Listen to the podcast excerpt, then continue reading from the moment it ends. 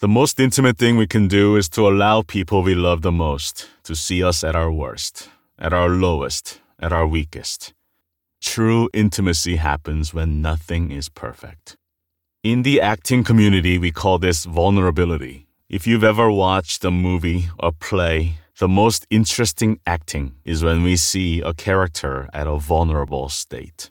Because that's real, that's human, and we put up these fronts, these masks that we wear to hide our weakness, to hide our cracks, the imperfections of our lives, as well as self.